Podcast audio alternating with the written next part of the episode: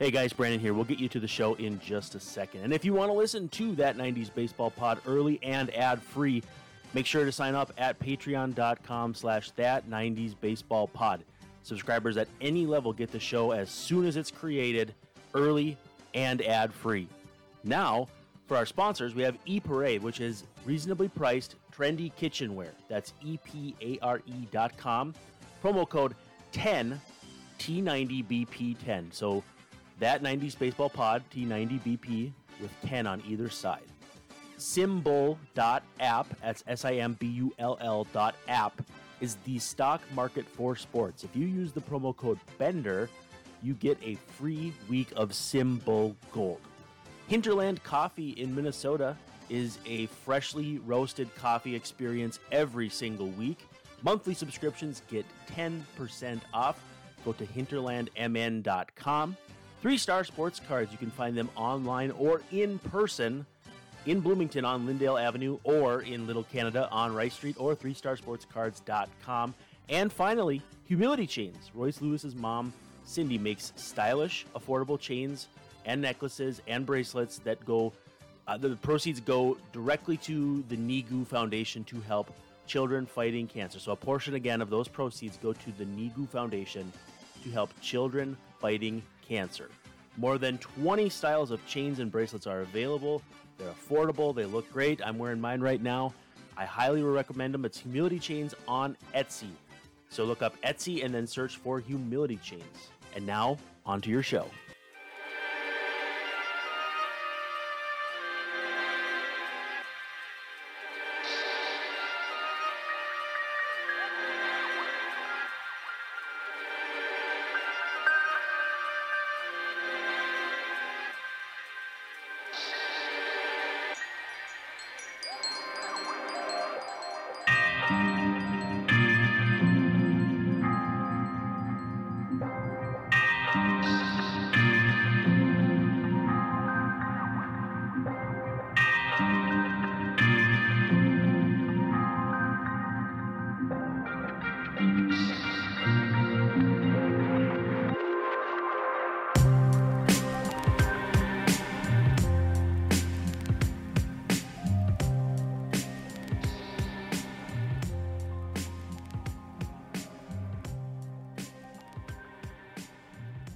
Good day, good day. It is that 90s baseball pod. We are back here for episode number 10. I'm your host, Brandon Warne. You can find me on Twitter at Brandon underscore W A R N E. And my right handed friend, he goes by Greg with two G's, Gregg Olson at Gregg Olson 30 on Twitter. How are we doing, man? Doing good. I'm excited to uh, talk to our guest today. Yeah. And so if you're first of all checking us out on YouTube, we appreciate that a lot. If you're checking us out on Patreon, we appreciate that even more because you're giving us some of your money, which uh, we definitely prefer. But again, it's uh, it's cool just to have you here. So if you see us on YouTube, you already see our guest. He is former big league lefty Greg Swindell. Welcome to the the project here, uh, Greg. How are you? I'm good. Thanks for having me on. I'm I'm a little worried we're gonna have trouble differentiating uh, Greg's on this show, so I'm glad we're doing a Zoom with video. And um, like I said too, if you're doing this via Patreon, you're going to get this right away. Uh, the new thing we're doing with Patreon is as soon as it's recorded, I put up the raw audio, no ads, nothing. Anybody who pays for a Patreon subscription a monthly at any level will get this podcast as soon as it's released. YouTube gets it on Wednesday. And then on Friday, the masses on Spotify, iTunes, Stitcher, Google Play, Libsyn, Carrier Pigeon, however you get your podcasts, we'll get it. So we're going to kind of stagger it. Now, this week's a little bit different because I had some illness and Greg had, I believe, a, a charity golf tournament to play in or some kind of golf tournament to play in. Correct. So, so we're structuring it a little bit different. But uh, how did that go for you, Greg? How, how uh, with double G, Greg? I guess how did that go for you? Oh, it was good. It was a good group of guys and playing in uh, the Bruce Pearl, Charles Barkley outing. So always fun. Like I said, good you know good group. And then that night I had to I had uh, my class that I teach, so it was a long day and uh, didn't want to um, didn't want to waste your time. Oh, that would never happen. I feel like I'm wasting your guys' time. So we'll hopefully not do that here over the next hour or so. Again, very excited to have you on, Greg. Last week we had uh, Big Ben McDonald who told stories for an hour and change. And I don't even know that I was necessary. I hate to admit it, but I think Greg and Ben really carried the program. So if people haven't listened to that, they can find it on any of their podcast platforms, but also YouTube. I think it was a pretty good video, even if people had to look at me. Um, but yeah, I think we're gonna have a lot of fun, Greg. Uh, you know, I, I don't know how often do you how often do you go on podcasts and stuff? Are you uh are you excited to get on here with us, or are we catching you at a good time? I've, I've done a few. Uh, yeah, I, I enjoy it. It's it's good to to get back into the swing of being on camera and getting ready for next year. I guess. Love it, love it. Well, I guess I got to ask um, again since we're doing this for uh, Patreon and all that, we're not going to have any ads. I'm going to try to learn how to put ads on the bottom of the screen here for YouTube so we can still do it. But um, we're going to dive right in, and I got to know uh, how did you meet Oli, or where did you guys become first acquainted? Because I know it's definitely not 1997 in Fort Myers, Florida, when you're both with the Twins. I think we first met just playing against each other, and then we went on a trip to Japan. We were on the Japan All Star team in '92, I believe it was. Oli. That is and correct. Yep. Yeah. He was with the Orioles. I was a free agent. I, I wore my Cincinnati uniform that that year. Ended up signing with Houston after that trip, and um, but that's that's how we met, and we had a, we had a pretty good team and a pretty good time over there. Yeah, that was uh, that. I mean, I try to describe that team. It's it's almost comical, the group that uh, MLB threw over to uh, to run over there. Well, I think you we talked about that team before a little bit. You were talking about uh, wasn't uh, your center fielder was he Griffey? Was Griffey on your team that year, the center fielder? And you had I mean, just all kinds of talent. And um, yeah, good to hear that you got to wear your Reds uniform. They didn't make you go out there in a, a uniform with question marks on it for your uh, your next stop, like uh, Matthew Lesko on uh, those TV commercials, the guy with the suit that's got all the question marks. You got to uh, got to rep your Reds colors one more time before you signed elsewhere. Yeah, Charlton Norm was on the on that trip as well, so the Reds were represented that trip. It was it was good. We I, I think we tied one and won seven. Um, I pitched in the first game. We played the Tokyo Giants. Uh, Roger Clemens started the game, went five or four, and gave up a hit. And I told him if he had given up that hit, we'd have thrown no hitter that night because I went four and didn't give up a hit after him. But it was exciting just to see Japan, see Tokyo, and travel around and all the cities and ballparks and get to know some guys in the league. What'd you guys think of the competition level when you were out there?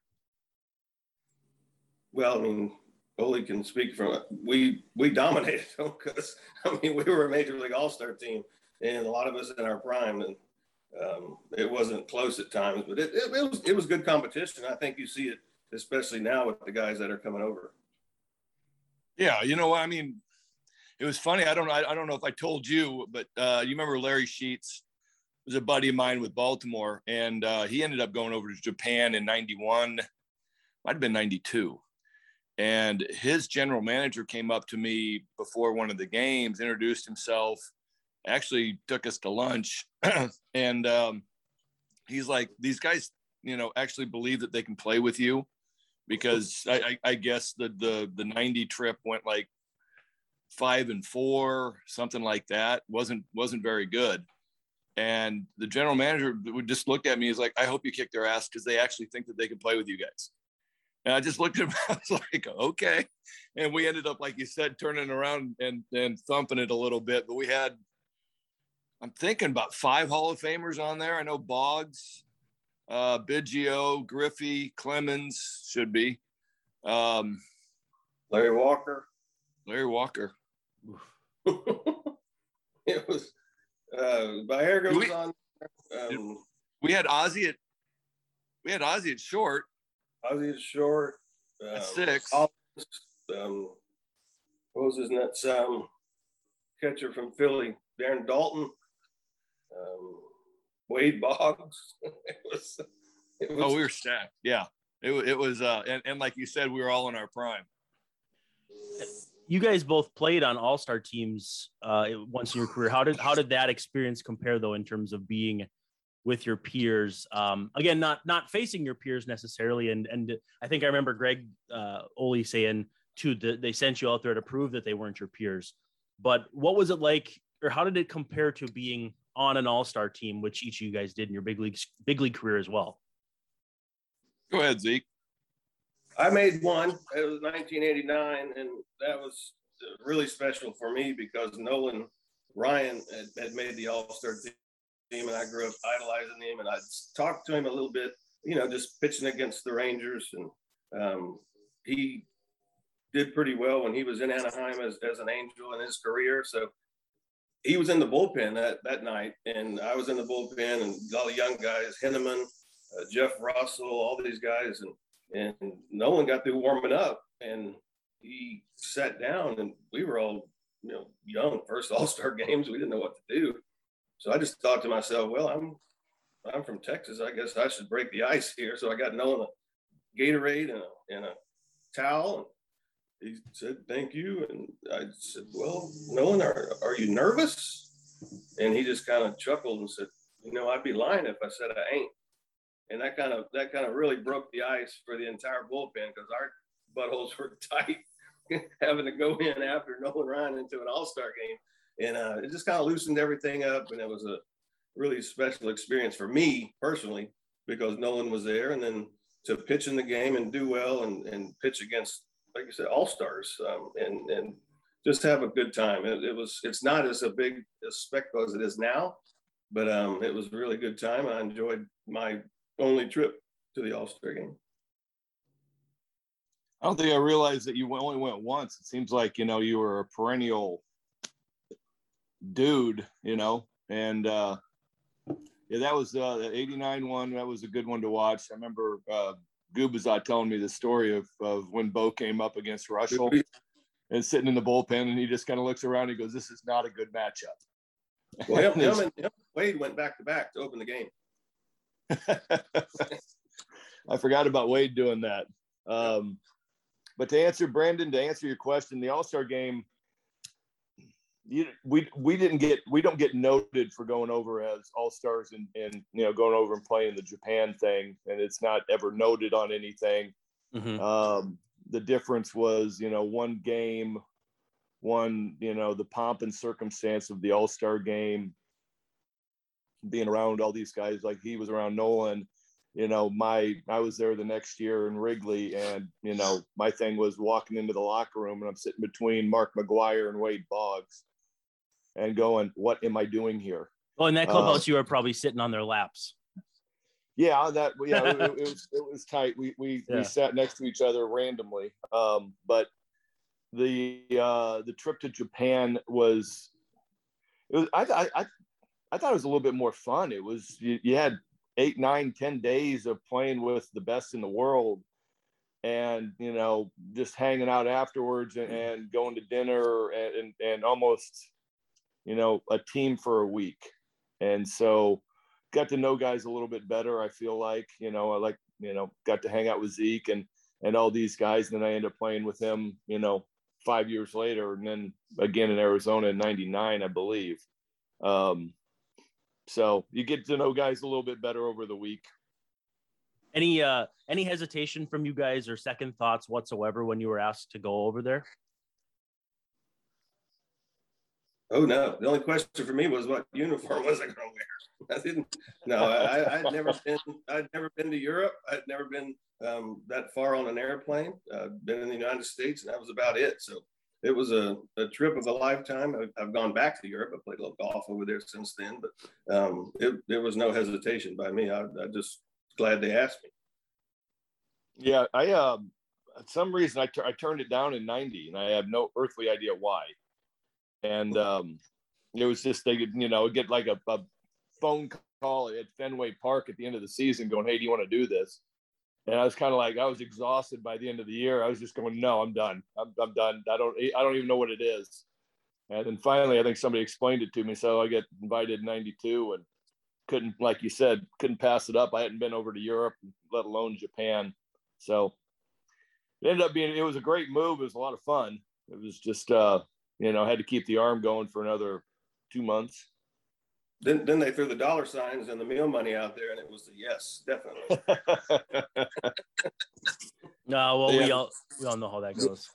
yeah, the meal money was pretty good. So, Greg, growing up in Texas, uh, you were not drafted out of high school and ended up going to, uh, you know, obviously uh, the University of Texas there in Austin. Um, was there just a like like we talked with uh with with righty Greg? Um, you know, it was just it was pretty obvious you were going to go to college. Was there any chance you thought you were going to get picked out of uh, out of high school and or were you just kind of hands off? I'm going to college and don't even bother. No, I, I was um, 84, 85 in, Ah. in high school. Okay. I didn't throw hard. I, I had a good little roundhouse curveball, not as good as Ole's, but it got over the plate and got people out.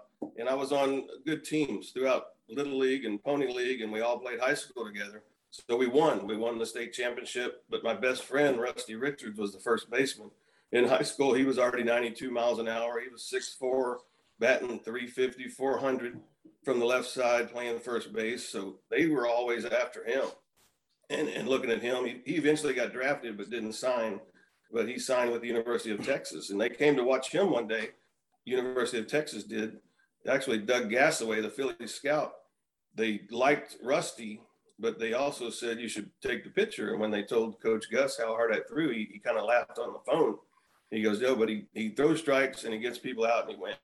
And so, with that recommendation, I got the scholarship to the University of Texas, got stronger, and, and my velocity obviously increased once I got to college. Now you went there, if I'm not mistaken, the year after they won the Natty, and then uh, we actually, I think Ben said last week that he was looking at schools and had gone to. Greg, do you remember where he he had gone where they had won the year before, and so he, he they were going to lose all their guys, and he didn't want to go there?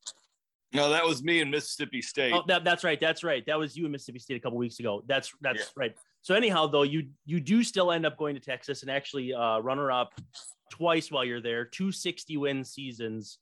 Um, that had to be just a phenomenal experience to spend three years in Austin playing for uh, for Coach Gus. Yeah, it, it puts you on the map. I mean, at the time in the mid 80s, University of Texas was the the elite program, in my opinion, in college baseball. Now it's kind of a, a level playing field and, and guys go everywhere and all teams are, are good. So um, it was, especially in the state of Texas. Um, I had offers to go to U of H, TCU, Rice, but um, Texas was the school. Had, I, we had watched them for the first few years, ESPN at the College World Series.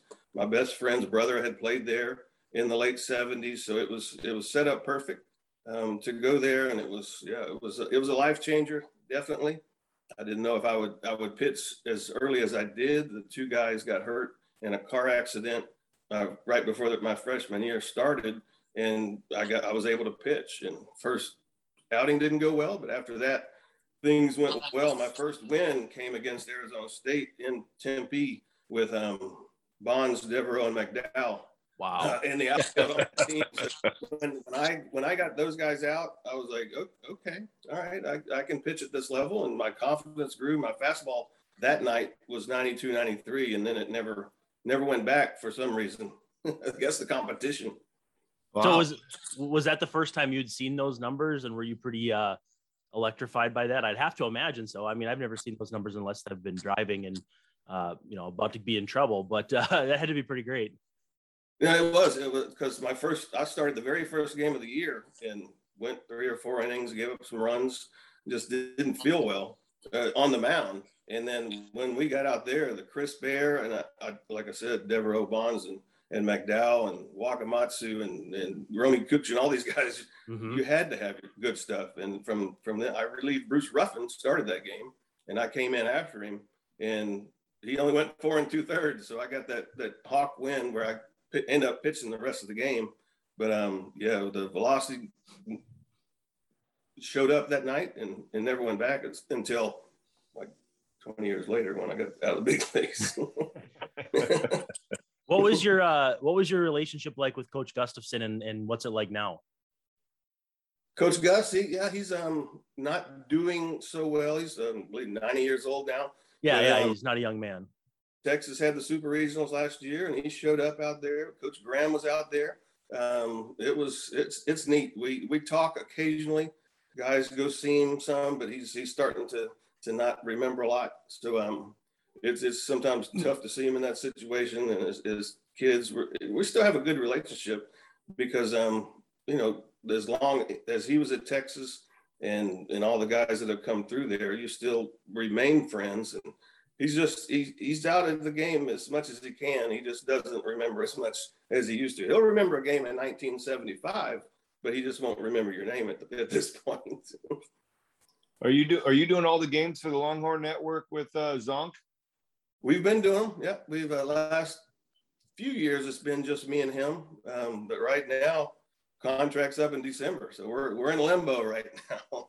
we got we have a fall game coming up on Halloween on Longhorn Network that we're going to do. So um, I, I, would I would assume I know it's not good to assume that that we'll be back, but um, maybe eventually. I guess we're going to be on that SEC network eventually.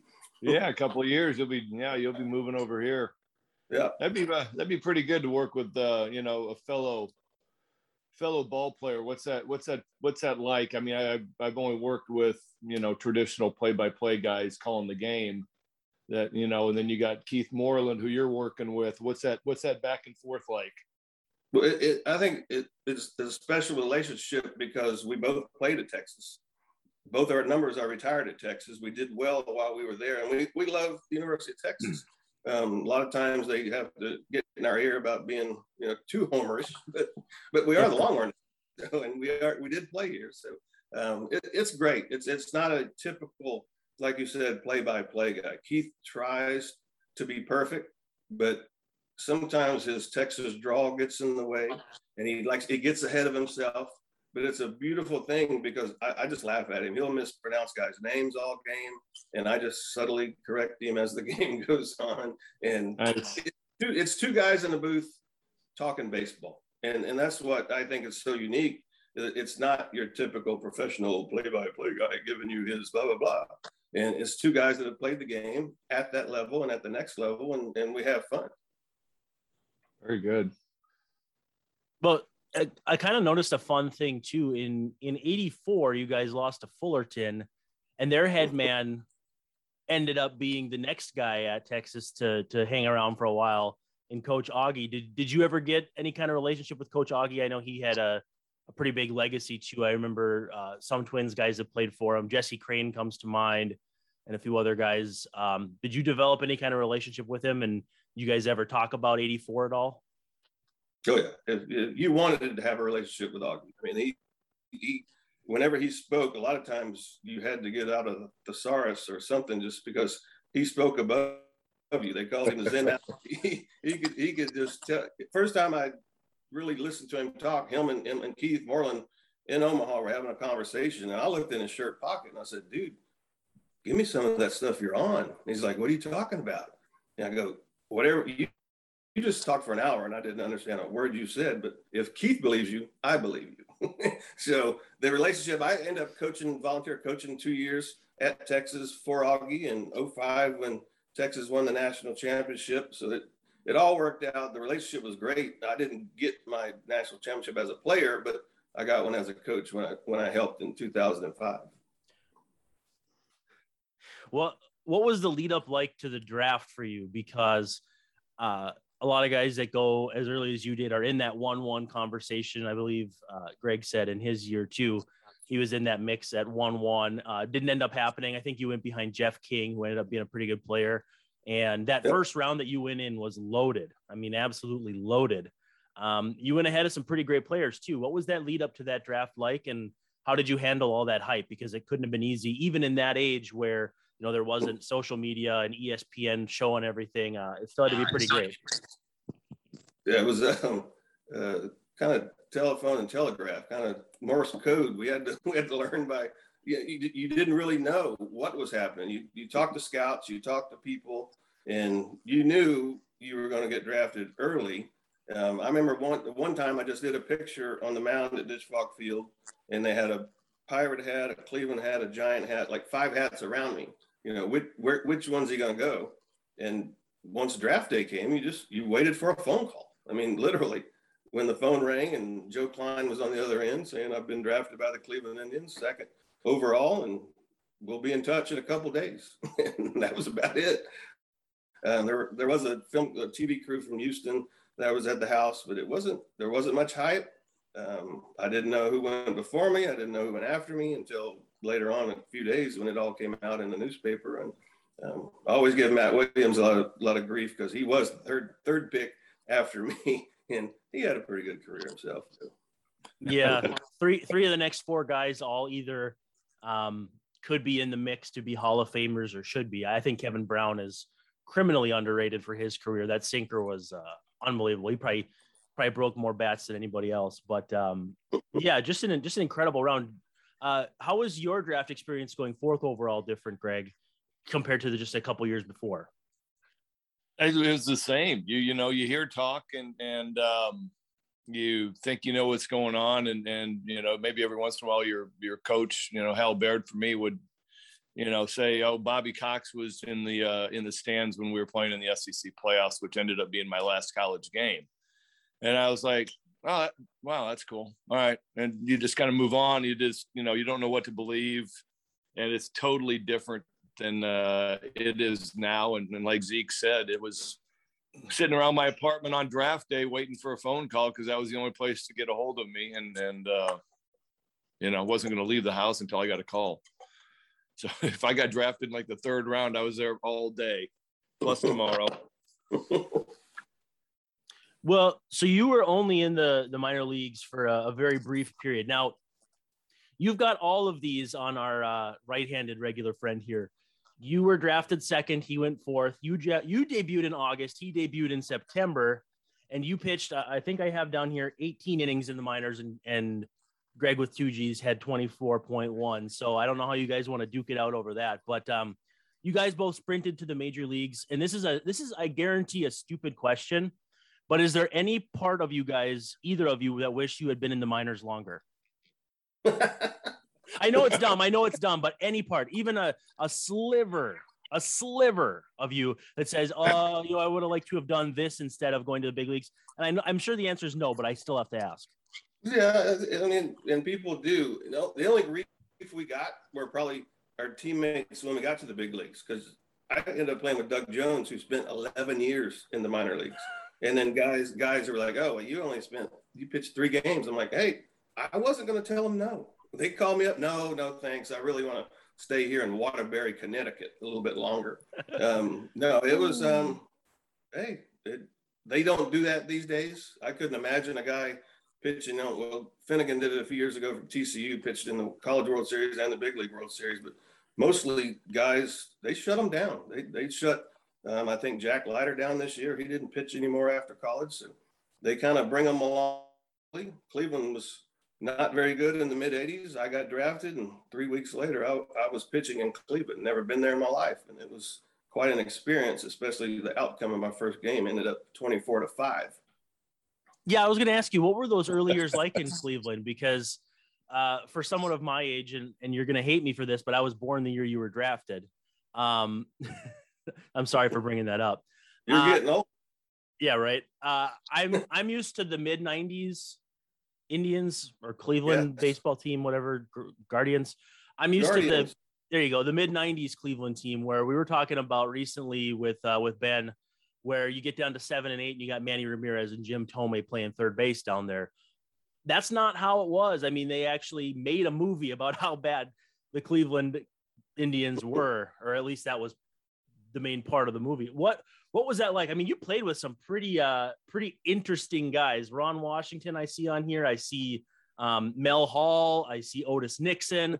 Uh, two of those guys, two of those guys have episodes of Crime in Sports, a podcast that I really enjoy, dedicated to them. Mel Hall's is a lot less uh, wholesome than Otis Nixon's, of course, but um, very intri- interesting characters. Uh, what, what were those early years like in Cleveland? Because they had to be kind of difficult.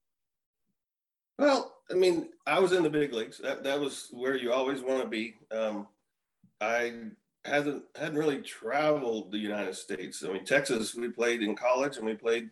Um, we went to Arizona once, and we went to Miami once. I, I had never traveled airplane to here and there, so personalities with Latin guys, with color guys. I mean, it was just a, a thing of getting used to. And you listen to them. Well, back then, when you were a young player, you listened to the veterans, and and now um, it it was it was interesting. That, that's a good way to put it because now that you see the careers that they had, um, Steve Carlton came in there. I got to pitch three quarters of a year with, with Lefty, who I idolized growing up. Um, Keith Hernandez came through. I get to, got to play with all these guys, and it's um, it was a great opportunity to just to kind of grow and and listen, especially when Lefty came. But yeah, there when you look back, there were some there were some I wouldn't call them weird, but just troubled people. now, yeah. Hey, let me get, let me real yeah, quick. Yeah, yeah. You, you, talk about um, you talk about lefty. What you know, and you talked about you're just talking with Nolan Ryan. What did you what did you take away from you know lefty? If you can give us a small piece of it. Well, with lefty, he he was more. He worked out. He did all that the weight arm weight stuff. So his workouts weren't as strenuous as Nolan. That's what I looked at with Nolan. This is all lower body, legs, and and things like that. Preparing in between starts. Um, Lefty was more. I mean, he he he, he was out there a little bit. Uh, he he liked to really get philosophical and talk about setting hitters up, and that that's where you learn is is when he would throw bullpens. I would go down there and, and just listen to him and Ron Comer, who was a pitching coach at the time and just listen to their banter back and forth during a bullpen. When I threw a bullpen, I just kind of got loose and worked on my spots. Uh, Lefty talked about this hitter, that hitter, what's he going to do here, and and just um, he was just a powerful man. And for someone that idolized him growing up, to be able to listen to him at work was was just uh, you couldn't put anything else around him. I mean, it was perfect. Nice, yeah.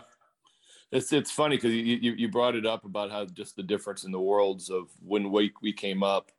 You know, you you probably, I think Brandon and I did a stadium run through um, one of our shows, and and the mistake by the lake was was the worst stadium that I had ever, you know, done a baseball game in. Um, but like you said, you didn't know it. You know, you didn't know this was the worst place to be. And I'm not saying Cleveland, I'm saying the, the stadium. Um, and we had Memorial Stadium. I'm sure, you know, you guys coming in as an opposing player was a dump.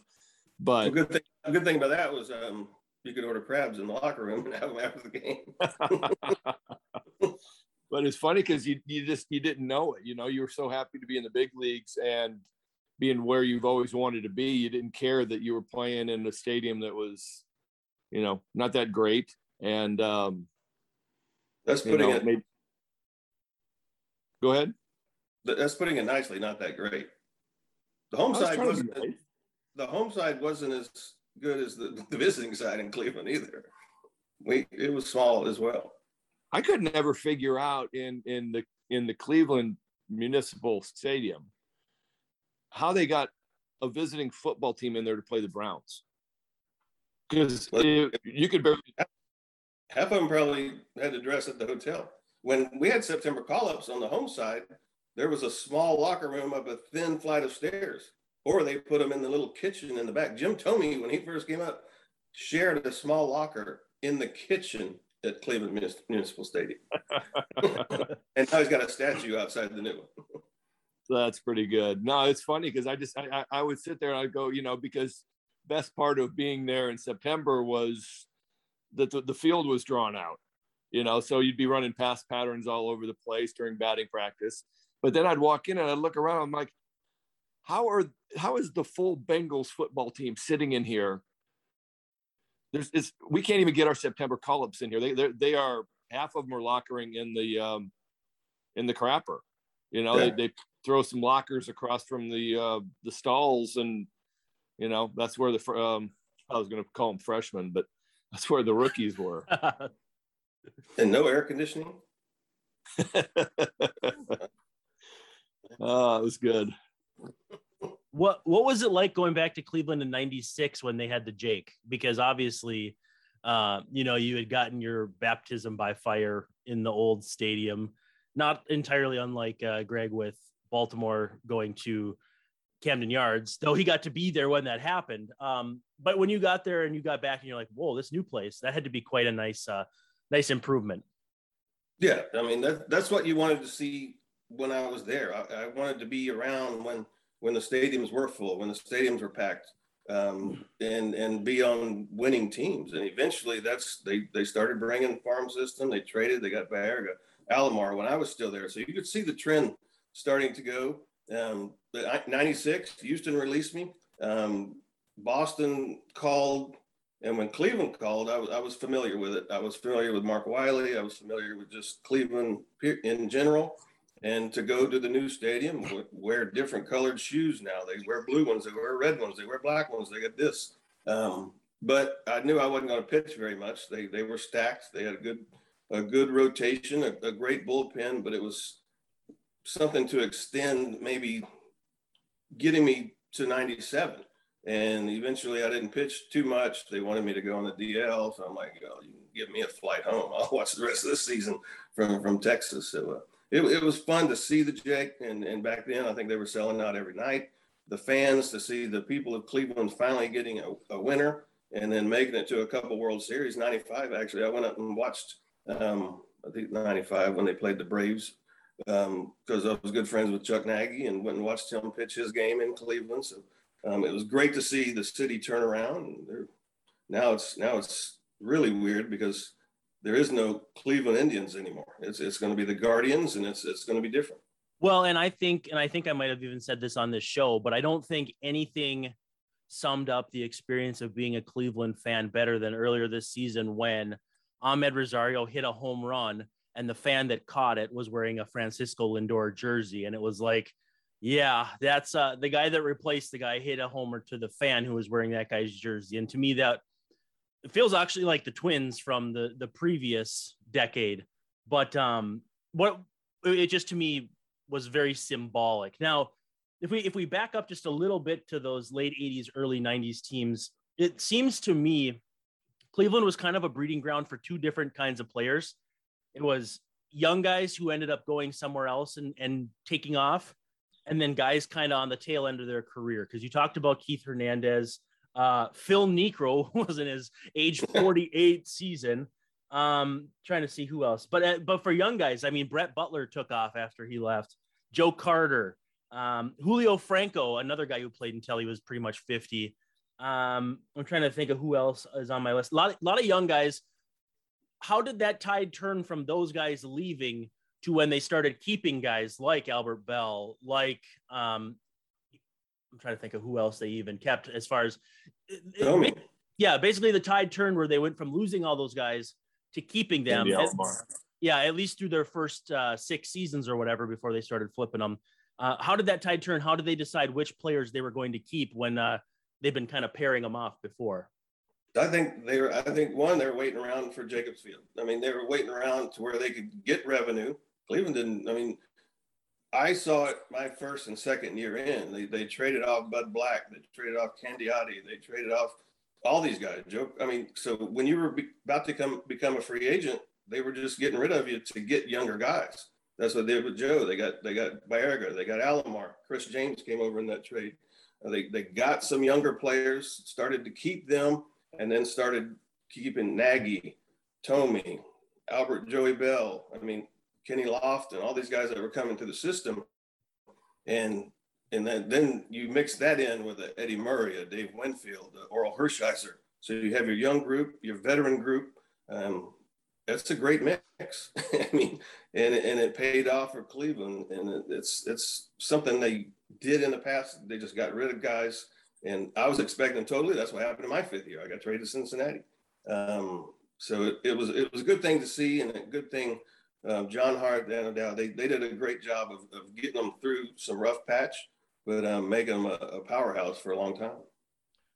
Yeah, was the writing on the wall that you were going to be moving, or did it kind of take you by surprise? Because I mean, you're coming off a pretty good season. You can kind of slice it however you want in terms of wins and losses, but you can only win the games that your offense supports you. Good ERA, didn't walk anybody, kept the ball in the ballpark, you know, do a lot of the things that you can control as a starting pitcher. Um, was it like, okay, I've kind of played it out here and it's time to do something else? Or did you get the sense that um, you were going to be in Cleveland for a while yet, and it surprised you? Like, was the was the trade just out of the blue, or how, how did it come about?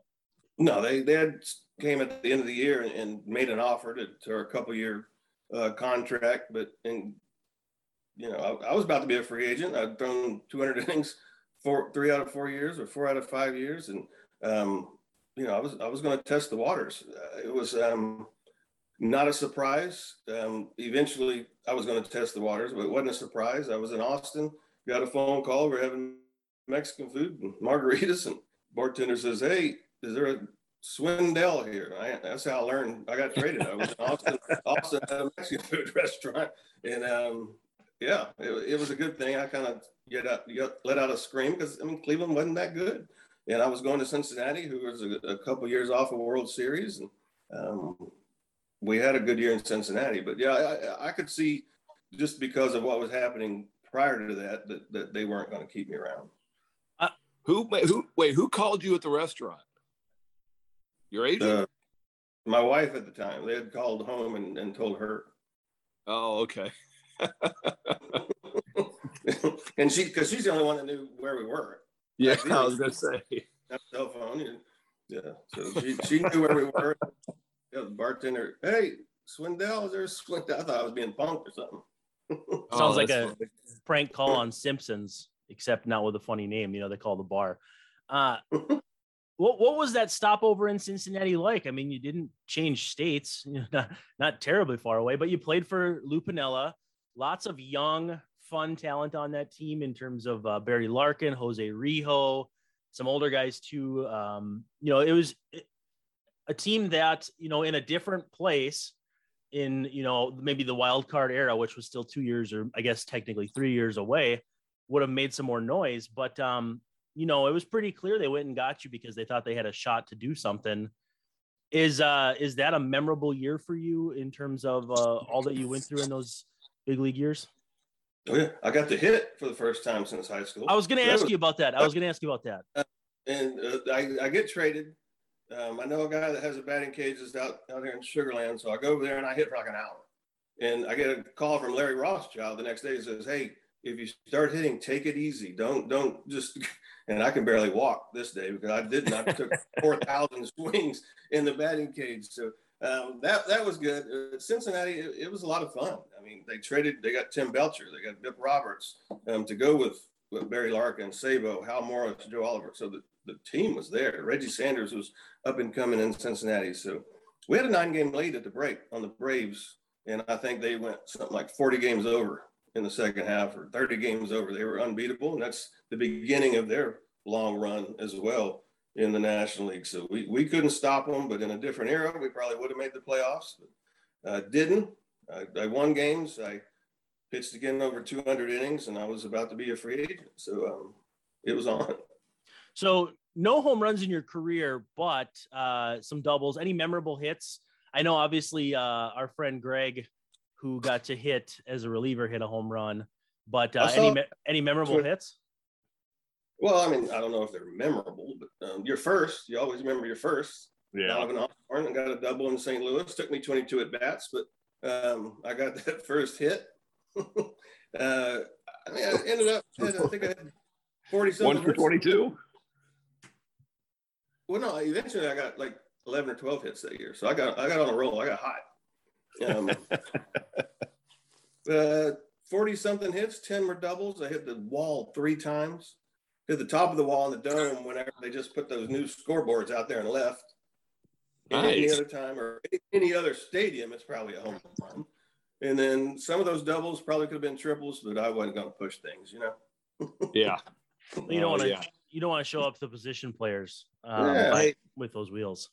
Zeke, I'm, I, I, I, do have a question on your Reds days. Um, how did you get out of Cincinnati with your jersey to go to Japan? Did you have to buy it?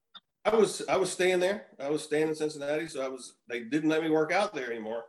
But I told them I might be going on this trip, and if I can wear their stuff, yeah. They, I mean, yeah, we had, we had the sleeveless, we had the old ones, and um, old oh, gray yeah. and white.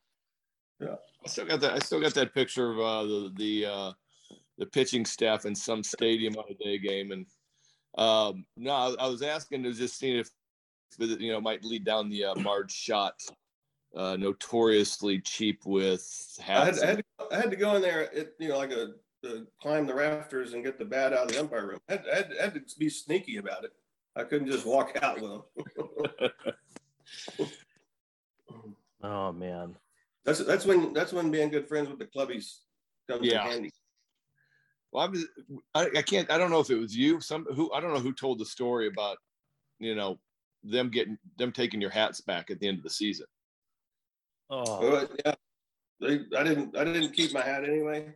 But I, she she extra donuts though she would she would leave out and put a price tag on like twenty five cents if you want it like a donut that's been there for three days. And then the dog the dog was always out there. I'm trying to get loose and Schottzie six or whatever chomping at my shoes and taking a dump on the field. And it was uh, she didn't know anyone's name. She just knew my position. So it was she loved baseball, but she was she loved animals too. what, what what was that NL transition like? And the reason I ask, not so much about hitting, because obviously that's a big deal too, but in the early 90s with no interleague, this is in some ways learning a whole new league. Uh, less player movement. It wasn't quite as, you know, there wasn't the trade deadline, so guys weren't moving as much. Was it a big adjustment for you to go from the AL to the NL, or was it, uh, you know, same game, same ball, same bases, all that stuff? Yeah, I've, I've always stayed the same. I mean, you talk about the American League, try for the three run homer, you throw uh, ball speed when you're heading the count or behind in the count. Um, I, I never changed. I always, I never hardly threw inside. I, I, my fastball's away, my curveball's in the dirt. I mean, it wasn't, wasn't much different. Uh, adjusting, it was it was easier because you did have that pitcher to batting ninth. Um, you didn't have to pitch to really nine good hitters, and that's the only difference. It wasn't it wasn't much for me personally because I never changed my style. What did you do when you came out, out, out of Texas? And you know, obviously, okay, 18 innings in the minor leagues. I'm sure you you didn't pick up much. I don't think I picked up anything in the minor leagues from any of the coaches because you're Greg Swindell, you're the number two pick in the draft. They're not going to do anything, you know. So, what was the adjustment from going from basically Texas right to the big leagues? What did you know? what did you learn that you needed to do, you know, almost immediately? Well, one, I had over 500 strikeouts in college. I was not going to do that at the big league level. And I tried to do that early. I tried to get swing and misses. I tried to get strikeouts, pitch counts get get up. So basically, early, you, kind of had to learn how to pitch. You did throw your breaking ball behind in the count um, to certain hitters. You didn't do it to all of them, and you couldn't let up for any hitter uh, and that that's that was the biggest adjustment is learning to pitch instead of being a thrower not just throwing the fastball every pitch you, you really had to to trust your catcher trust your coaches your scouting reports and whatever you had so yeah it wasn't wasn't going to be just rear back and throw it by all of them although sometimes that was fun. What what was free agency like? Because you go back home you end up signing with houston. I gotta believe that's you know every kid's dream to end up in the home state that they grew up in. And so you hit free agency you know you stay healthy to that point which is especially true now but even back then too you know um, getting that many years of service is, is not easy to do. Uh, what was that experience like and how rewarding was it to get to go to houston uh, as a free agent well, hindsight, I didn't, I didn't pitch like I wanted to. Um, so the on the on-field aspect of it uh, wasn't up to par. Um, I could have take, gotten a lot more money to go other places, but I was. I, I wanted to come back home. I thought it would be um, fun. Uh, at the time, the Astrodome was supposed to be a pitcher's ballpark. it changed once I got there. Um, it, it, was just uh, a lot of distractions pitching at home, a lot of, lot of family wanting tickets, a lot of people wanting this and that, which is okay. But sometimes when it's game day and it's six o'clock and you got to be out on the mound at seven, it's, it's not fun. Uh, but being back home and, and living in, living at home and, and having the kids start to grow up and wherever we played, we played in Arizona, we moved to Arizona, we played in Minnesota. I went up there during the summers and we n- never kept the kids on baseball schedules. Uh, so being, being home and, and being around and being able to call it at home, which I grew up in Houston. I grew up 15 minutes from the Astrodome. So that was fun.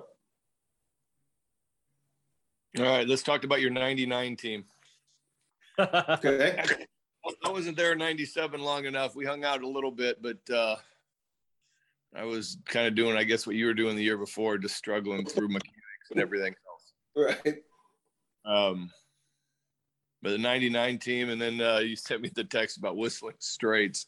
I had forgotten yeah. I'd forgotten we went up there. That was that was good. That was just um what a trailer was the pro shop. There there was nothing out there. There was nothing out there because it was a brand new golf course. I mean, it was probably easier for us because it was more wide open and still windy. And you, you wanted the, the story. I, I, remember, and I looked it up. The hole twelve right there on the water, a par three. The wind was blowing, and and I, I think I hit a three wood or something because it was so windy. And I sliced it, and it went down onto the rocks in Lake Michigan and bounced straight up onto the green and backed up 15 feet past the pin. and I remember telling myself, and I was playing with you, might have been in the group, I go, I didn't mean to back it up that much. so I had a birdie putt where my ball was actually in Lake Michigan, hit the green, backed up on, and I think I still made par, but it was um, quite awesome. a, it, it was a great experience because then after the morning round, we got went over to Black Wolf Run and played 18 more over there. Then we had a team party later on.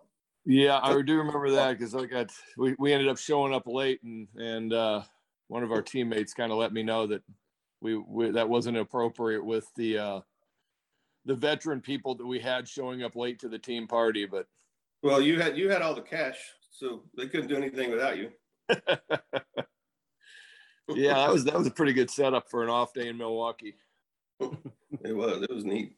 Yeah, Whistling Straits. What's this place? Well, now it's had a U.S. Open and a Ryder Cup. It's it's a pretty pretty special golf course. Yeah. Can, can I ask you what the Astrodome was like as a home home stadium? Ooh.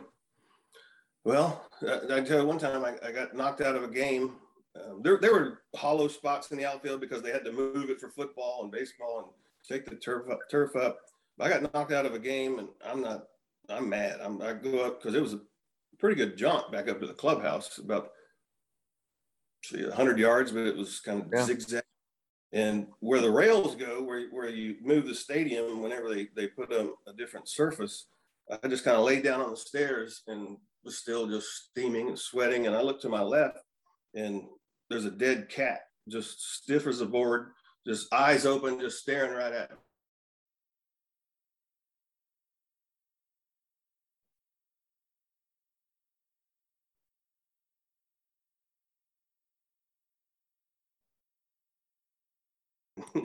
yeah, things, things, because the cats were in there to eat the rats. And that's the whole thing about the dome. It, it was kind of, it was, it was getting old, and cats liked rats, and rats were in there, and it was, uh, it was, a, it was a special place because I grew up going to watch the Astros growing up and being an Astro buddy and going to see Nolan Ryan and Tom Seaver. But um, a, a, a weird setup when when you see cats staring at you. well, you know what? You, you you starting guys have some some weird um, visual images after you get knocked out of a game. Where you go, what you do. You know, uh, I talked to Al when he got knocked out against Cleveland one game, and, and he goes, I got to the clubhouse and then ended up, you know, leaving Manila Stadium and going on run while the game was still going on. And I'm going, uh, you know what? I don't know if I'd like that too much. Hanging around after you know you kind of get knocked out of a game. Usually, by the time that I got knocked out of the game, the game was going to be quickly over. So I didn't have to endure too much. Yeah, I remember. I remember. I, I jogged around a few cities after getting out of a game. Went around the dome a couple of times. I remember being in Cincinnati, run, running the bridges and listening to the crowd yell because I was no longer pitching in that game. Well, we've talked we've talked about Greg making zero big league starts. What was the transition like for you from starter to reliever? Because that trend transition basically began, I guess, 1996 after things fizzled out in Houston. But um, when when that transition happened, if someone would have told you you would have had six more seasons in the big leagues, would you have been surprised, or would you have been like, "Good, that means this is going to work"? It was kind of a blessing. Yeah. I mean, it was a blessing. I, I signed with Minnesota to be a starter. Um, went there with the intentions of, of making that team as a starter. And rebuilding my starting career. Um, pitched against the Red Sox in a spring training game, and Scott Hatteberg get a couple two run homers off of me. And Tom Kelly and, and Dick Such go, Well, we're, we're going to try you as a reliever. I said, Okay, well, this this might be my last ditch effort to, to make this team and, and stay in the big leagues. Um, it, it worked out. My arm, I, I never had major arm problems, so my arm always bounced back. And it was just a matter of learning at that point what it took to get ready to go in a game. And then once you were ready, how to maintain that because you might not go in the game a couple nights in a row. Uh, just mm-hmm. adjusting to, to the preparation. Um, probably should have stayed a starter because I threw 115 innings out of the bullpen that year in Minnesota, which was like, really? oh my God, I threw 65 games and 114 and two thirds, I think. So I was I was out there not for one inning. It was two or three, and I remember a trip to the West Coast where it was almost I think six out of seven days that I was on the mound, and it wasn't wow. just for an wasn't just for an out. Yeah, but you know, I, I mean, our our guys need you know if you're listening to this, you need to understand that a, a, a quality lefty in the bullpen is sacred, or it was. I don't know where it is now, but it, it, it, was like you know the bell cow of the bullpen and i, I remember um and i was with uh i was with kansas city in 95 and bob boone doesn't pitch me in a situation like the eighth inning i'm setting up montgomery and it doesn't pitch me for like two or three days but i'm up every night and I, finally you know get it get to him on day three in oakland i'm like booney dude I'm up every night. These are kind of the situations that I've been doing. Why am I not pitching? He goes, you know, I looked at your numbers and, and I'm going to make you my late lefty now because you're getting, I'm, I'm, I'm, killing lefties. And I just looked at him. I wanted to cry because I'm going, I'm, that means I'm up every night and I'm never going to get in unless the right situation comes up and I'm going to get George Brett and I'm going to get all the, I was like going, oh, please don't do that to me. I don't want to be the late lefty. And I just, I sat there. I, I mean, I watched you guys going, you know it's it's an art to getting ready but knowing that you might not be in and getting ready and, and still trying to save something for tomorrow night because you might be up twice and you might your window might never come and it's just it's brutal so, I, remember, I remember a few times where i had warmed up two or three times during the game and they call down there and say get zeke up and i'm like i'm ready Yeah. go get go take him out. I'll just get up and go in there. I don't need to throw anymore. I've been throwing all game. But that, that was saying Mike Morgan. Remember Mike Morgan? He he had no sense of when to stop throwing. I think we put 90 seeds in a cup one night in Minnesota or Arizona because he just didn't know when to stop. And I'm like, man, you, you got to stop. You're going to end up going out and throwing 100 more pitches out there. And I think he did. I think he threw 180 something pitches that night, counting the bullpen. Oh, Mo. Hey, we got about we got about three minutes left. Give me a give me a Tom Kelly or a Buck Showalter story. T- TK one time, I'm, I'm warming up in Minnesota, and um, his thing was, you know, just do the best you can, son. He would just give you the ball and say, do the best you can. And well, there's a lefty coming up, and I'm up, and Carlos Carrasco, is that a, yeah. the righty? Something Carrasco. He's warming up. And Hector Carrasco. TK, TK came out and gave gave the right hand, and Jim Joyce comes out and goes lefty, and I went, I, I don't think so, and he looked at TK and TK He goes, no, no, no, I wanted the right hand. So now I'm like, well, I guess I can't get lefties out anymore. But T- TK looked at me and goes, what the f are you doing out here? I said, well, umpire told me left. So I did, I back traced all the way back to the mound and and and sat down and, and Carrasco came back out. But TK TK was just any any time. Um, the time in Seattle, I come in, bases loaded, get out of it with one run. Next night, same situation. He's out there talking to all the infielders, and I'm just waiting for him to stop talking. I'm just standing there, and he looks at me and goes, "What?" I go, "Looks pretty familiar, doesn't it?" He just he kind of started laughing. I, you didn't get too many laughs out of TK. And and Buck Buck was just um he he wanted to be the little general out there. Um, I think whenever. Randy came in with his hair and mustache, and Buck tried to stop it, um, I, I went to, into his office and said, "Wait, just because he's won five Cy Youngs and I haven't doesn't mean that I can't do this and that. We're all here together. And he, he got that. And I especially loved him one night when he gave me the ball and said, cha-ching. I went, what? He goes, you got an incentive for this outing, don't you? Sweet. Okay, thanks. so, nice. It, uh, there, and uh, Piniella was great. I had in Cleveland, I had Doc Edwards and Corrales. So I had a lot of managers, a lot of pitching coaches, but more importantly, I had a lot of great teammates. You included Ole, and um, thanks, brother. It was, it was just um, an awesome time. It's great to see you doing what you're doing now. You you kind of got to spend some time in Austin over the summer. I got I got a little bit, yeah. I appreciate uh, you and and uh, Zonk, Keith Moreland give me a little bit of help and info on the uh, on the Texas boys for the regional. That was um, that was very helpful actually because you know at least I, I knew that they were going to run through the regional and I was going to be seeing them the most. The the best information I could get. And we had a couple years ago, we, LSU was in town, and we had me, Zonk, and, and Ben came in. So we had a three man booth of us three for a LSU series. That was a lot of fun. I didn't have I didn't have to say much that series. no, he, he can talk. Yeah, he can talk. And Brandon, text- you got anything else? Well, no, I'm I'm actually thankful that you guys can talk because that took pressure off me. And uh, if we'll take one more minute, I just gotta I gotta know how was your twins experience overall? Because as a, a kid who grew up watching the twins at that time, what was that like to be a twin? You know, it's the Metrodome, they're not real good. Kirby Puckett's gone, so there's not a lot of expectations. What was that like? You just said it. You said it all right there.